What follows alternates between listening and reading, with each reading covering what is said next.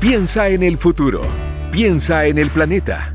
Piensa circular para hablar de sustentabilidad y economía circular y hacer las cosas de la mejor forma. Piensa circular en cooperativa con Daniel Fajardo y Osvaldo Lizama. Muy buenos días, sean todos y todas bienvenidos a este nuevo capítulo de Piensa Circular aquí en Cooperativa, un programa especial porque es eh, el reencuentro después de casi dos años con Daniel Fajardo. Estamos en el estudio, en el mismo estudio, sentados. ¿Cómo estás, Daniel? Bien, no te mando abrazo ahora. El recuento físico, porque siempre hemos estado comunicados virtualmente. Así que la verdad que ha sido un placer vernos las caras de nuevo. Sí, pues vernos nosotros, ver a Mario Díaz, que yo no lo veía hace, hace bastante tiempo, eh, porque Daniel venía acá a la radio siempre, pero así que bonito reencuentro, un programa especial este de Piensa Circular, así que no esperemos más y arranquemos ya este programa aquí en Cooperativa. Piensa Circular en Cooperativa es una presentación de Sodimac. Cuidemos la casa de todos. Hoy empieza a circular, vamos a hablar sobre el llamado a la acción contra la crisis climática que realizaron empresas emprendedoras en sustentabilidad.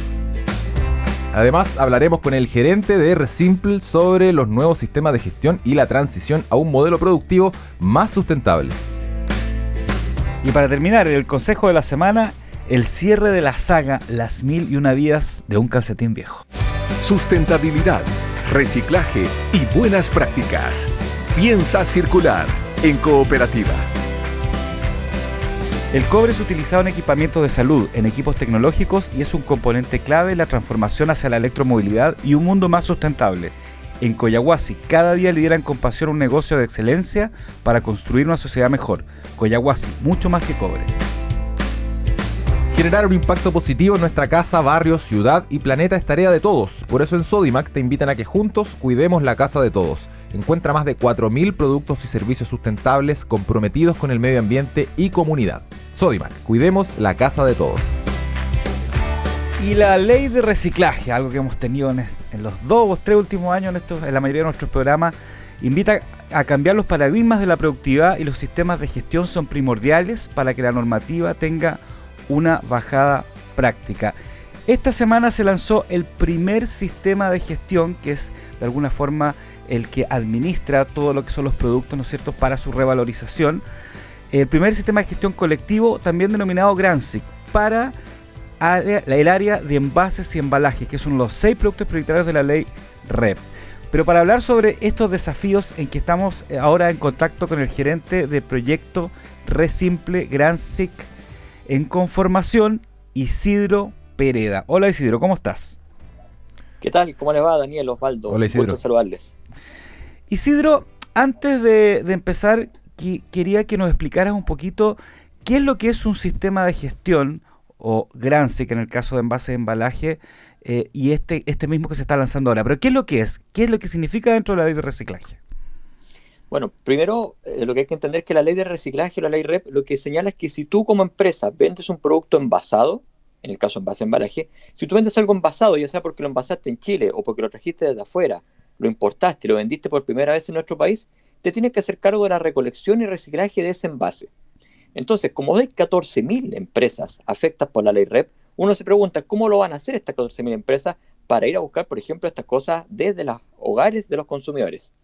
Por eso es que se crean estos sistemas de gestión colectivo, que es una copia de lo que pasa en Europa, donde existen también estas mismas figuras, que es un ente independiente de las empresas, y es un ente que en este caso será una corporación de derecho privado que no reparte utilidades, no tiene ánimos de lucro, está conformado por las empresas que están afectadas por la ley REP y lo que hace es financiar y organizar la gestión de los residuos. En palabras simples, contrata a los gestores, a los que hacen el trabajo, a los que recolectan, a los puntos limpios y luego envía todo el material a que sea reciclado. Por lo tanto, desde el punto de vista hacia las personas, el consumidor, lo que va a haber es que un gran SIC, que en este caso se va a llamar Resimple, posterior a que salgamos del Tribunal de Defensa de Libre Competencia, salgamos de eso porque estamos todavía en conformación, lo que va a ver el consumidor es que este gran SIC va a estar organizando la gestión de los residuos reciclables de envases y embalajes a lo largo de todo el país.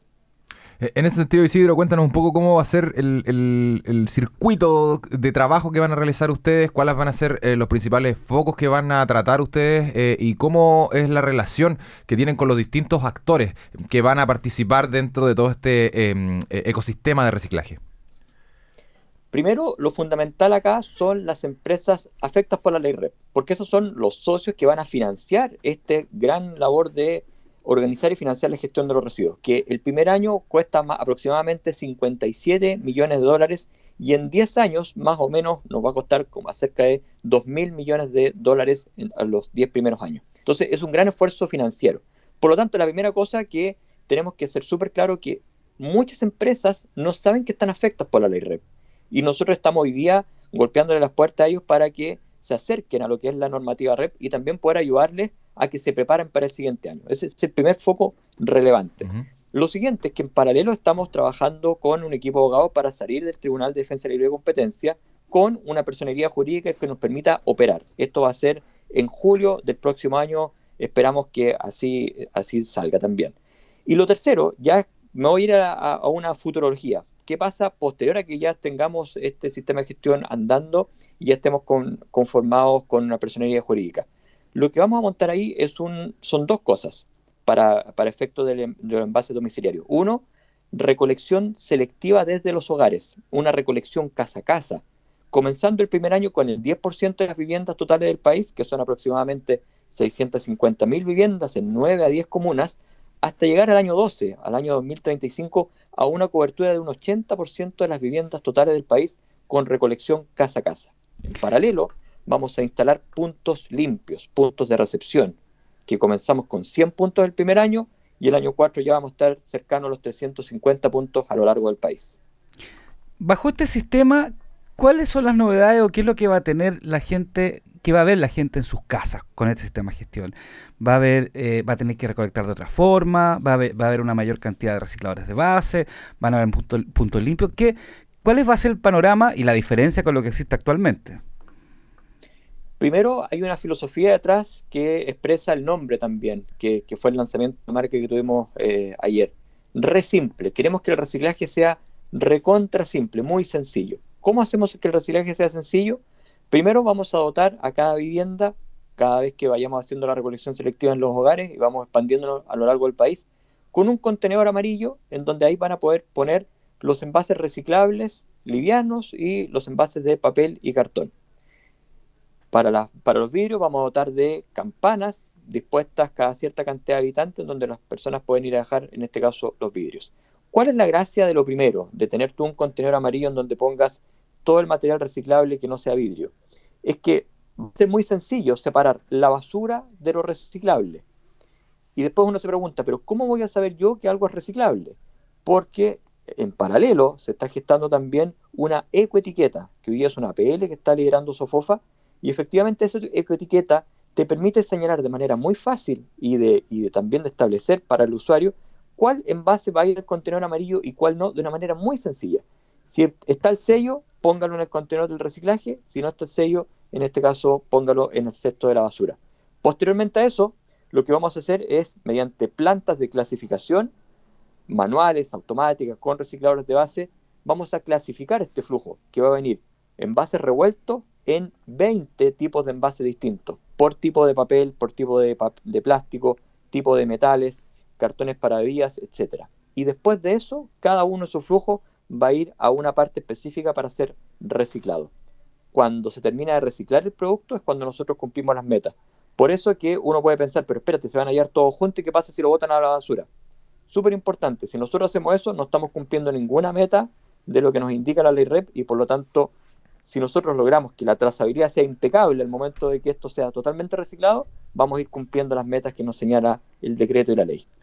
Eh, Isidro, esta expansión de, mm, este eh, sistema de, gestión de residuos, eh, ¿Cuánto, ¿En cuánto tiempo la proyectan ustedes? Porque hablan de distintas etapas y de ir expandiéndose eh, progresivamente a lo largo del país. Me imagino que van a partir por Santiago y ahí se van a ir expandiendo a otras regiones. Cuéntanos un poco cómo es el plan de expansión y en cuánto tiempo proyectan que esto esté funcionando ya de manera definitiva, podríamos decirlo.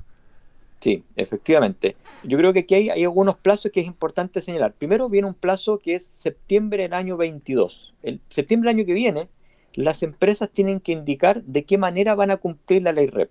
En particular, si lo quieren cumplir con este sistema de gestión, tienen que adherirse a este sistema de gestión y por lo tanto nosotros estamos ayudándolos para que desde ya podemos tener, eh, eh, establecer un memorando de entendimiento sin vínculo y sin costo para ayudarles a que a septiembre del otro año no incumplan una primera cosa que señala la ley REP, que tú tienes que señalar como empresa cómo vas a cumplir esta, esta ley.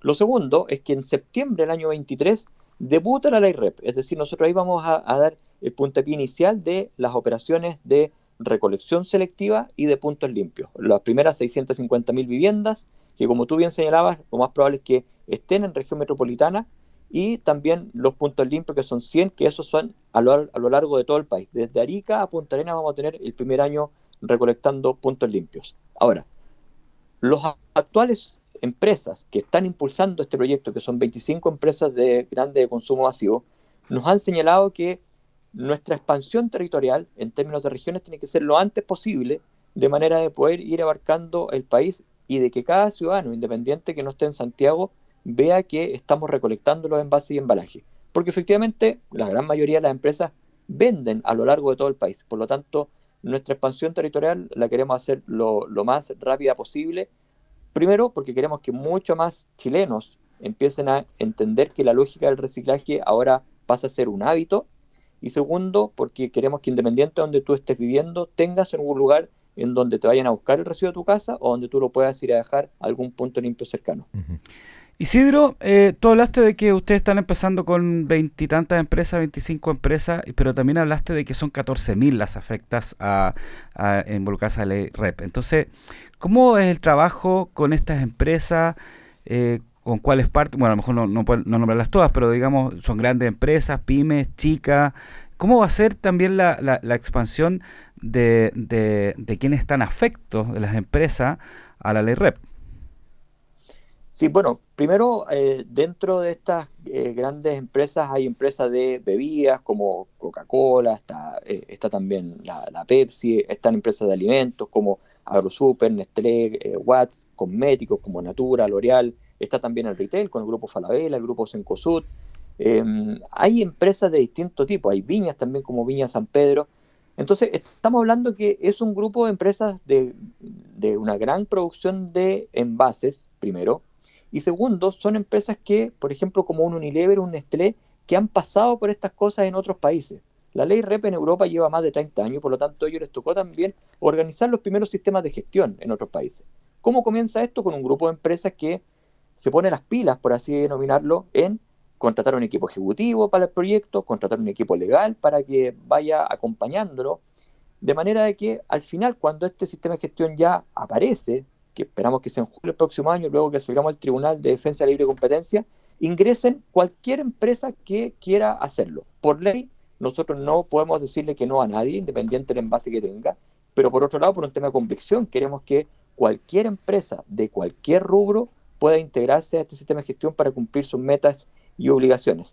Estamos hablando de empresas tan distintas como una empresa que vende cemento, una empresa que vende eh, vacunas, eh, medicamentos, eh, una empresa que vende zapatos. Estamos hablando de cualquier empresa que venda un producto envasado, ya sea porque lo importó como un juguete o como un elemento eléctrico y electrónico, o porque lo envasó en Chile, que son, por ejemplo, envases, eh, eh rubros mucho más de, la parte de alimentos, por ejemplo. pero, pero Isidro, si hay una empresa, por ejemplo, que no quiere participar de este sistema de gestión, quiere hacer las cosas por su cuenta, sea grande, sea chica, también lo puede hacer, ¿o no?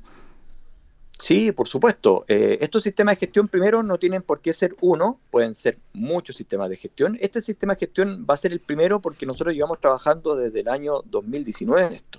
De hecho, donde estamos albergados hoy día, el gremio de alimentos de día viene trabajando mucho anterior al 2019, eh, por lo menos unos tres años antes, para que esto hoy día aparezca. O sea, esto es un trabajo de mucho tiempo.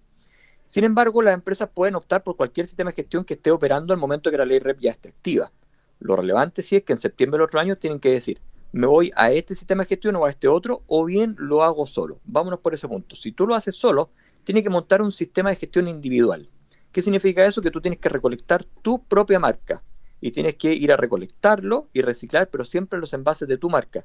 No te sirven los envases de otras marcas, como sí lo pueden hacer en este caso los Grand SIC, que son sistemas de gestión de más de 20 empresas que no están involucradas entre ellos, que no tienen relación, digamos. Nos queda poquito tiempo, Isidro, pero tenemos que preguntarte cómo, cómo, qué antecedentes deja este, esta conformación de este sistema de gestión para las próximas etapas de la ley REP, que incluye eh, pilas, baterías, aceites lubricantes, neumáticos y otros otros desechos. Eh, ¿cómo, ¿Cómo se plantean de aquí al futuro ustedes respecto de esto? Bueno, claramente somos el primer sistema de gestión que está en evaluación en el tribunal, lo cual ya hace, eh, va, va a crear una jurisprudencia al respecto de lo que es un sistema de gestión colectivo. Por lo tanto, claro, nuestro sistema eh, va a tener esa complejidad de ser el primero y por lo tanto lo que estamos haciendo acá es hacer camino al andar de una cosa que no hay jurisprudencia previa. Por lo tanto, esa es la primera cosa que nosotros estamos claros que teníamos que hacerlo ahí y por lo tanto nos tomamos todos los reguardos en términos de tiempo para poder lograr llegar a las fechas comprometidas en el decreto.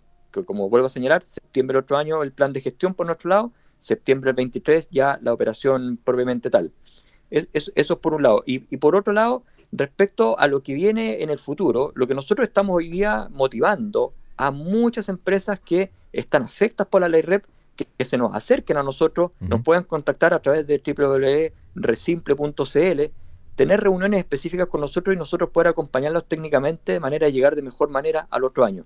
Como tú bien señalabas, eh, Daniel, son 14.000 las empresas y hoy día solamente tenemos contacto con alrededor de 200 nos queda un montón de camino de ir eh, viendo y apoyando a las empresas para que estén lo, mejor posible preparadas para lo que viene de la ley REP.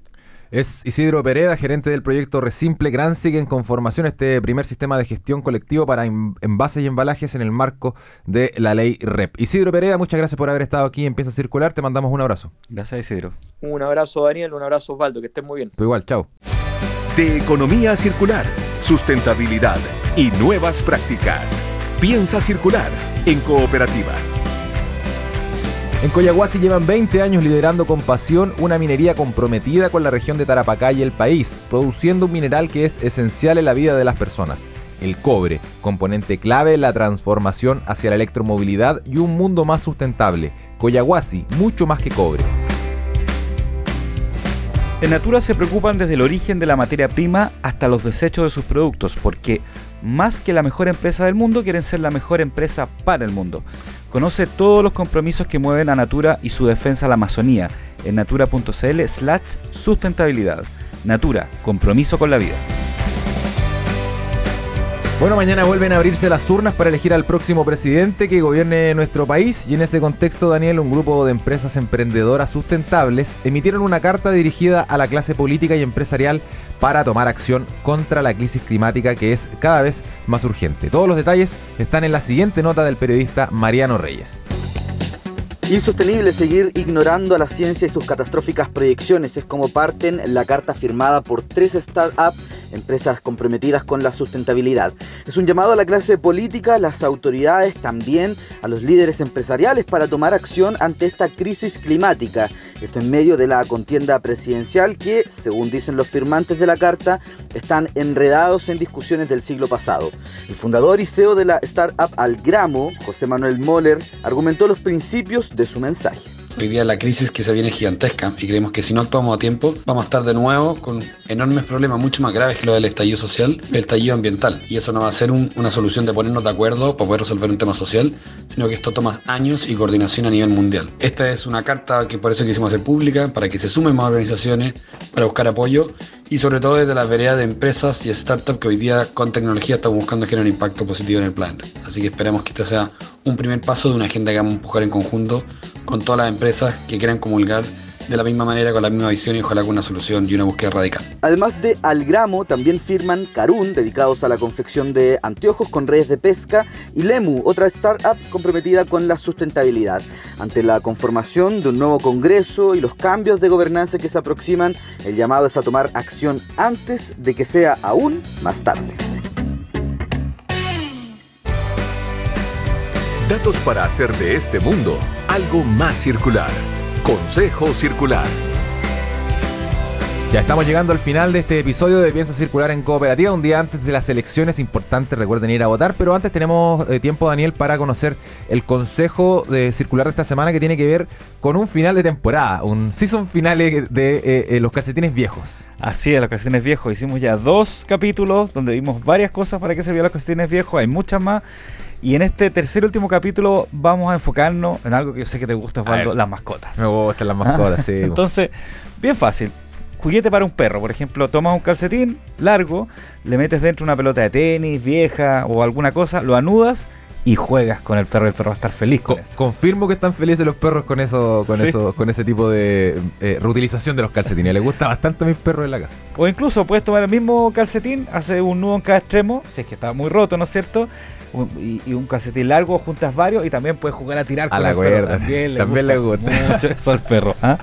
Bueno, y para los que, los que ayudan un poco a los animales que están en las calles, ¿no es cierto? Que no tienen un hogar también, pueden hacer con un calcetín una bolsa térmica para los gatitos que viven en la calle. Rellenan el calcetín, calcetín que, que- que ojalá sea bien denso, ¿no es cierto? Con granos de arroz hasta que esté bien lleno, hacen un nudo, lo meten al microondas un minuto y se calienta y queda una, una, una cosita calentita para los gatos que están en la Ah. calle, se los deja, o para el gato de la casa también. También, porque les gusta harto descansar a los gatitos de la casa. Una almohada térmica. Incluso lo que pueden hacer es donarlo a, a las instituciones o a las entidades que protegen animales, porque todos esos viejos calcetines sirven para rellenar casas y camas de perros. Así que ahí están esos cuatro consejos para las mascotas de la casa o las que están en la calle. Buen consejo el que nos trae Daniel Fajardo. Eh, lo mejor de todo, o lo que no deben hacer en ningún caso, es botar el calcetín. No Hay lo boten. Muchas Hay formas muchas, de usarlo. sí. sí. Hemos revisado aquí en Piensa Circular. Nos pueden ahí encontrar en nuestros capítulos anteriores de Spotify todos los consejos circulares relacionados al calcetín viejo y a otros eh, eh, objetos también que se han desechado en las casas.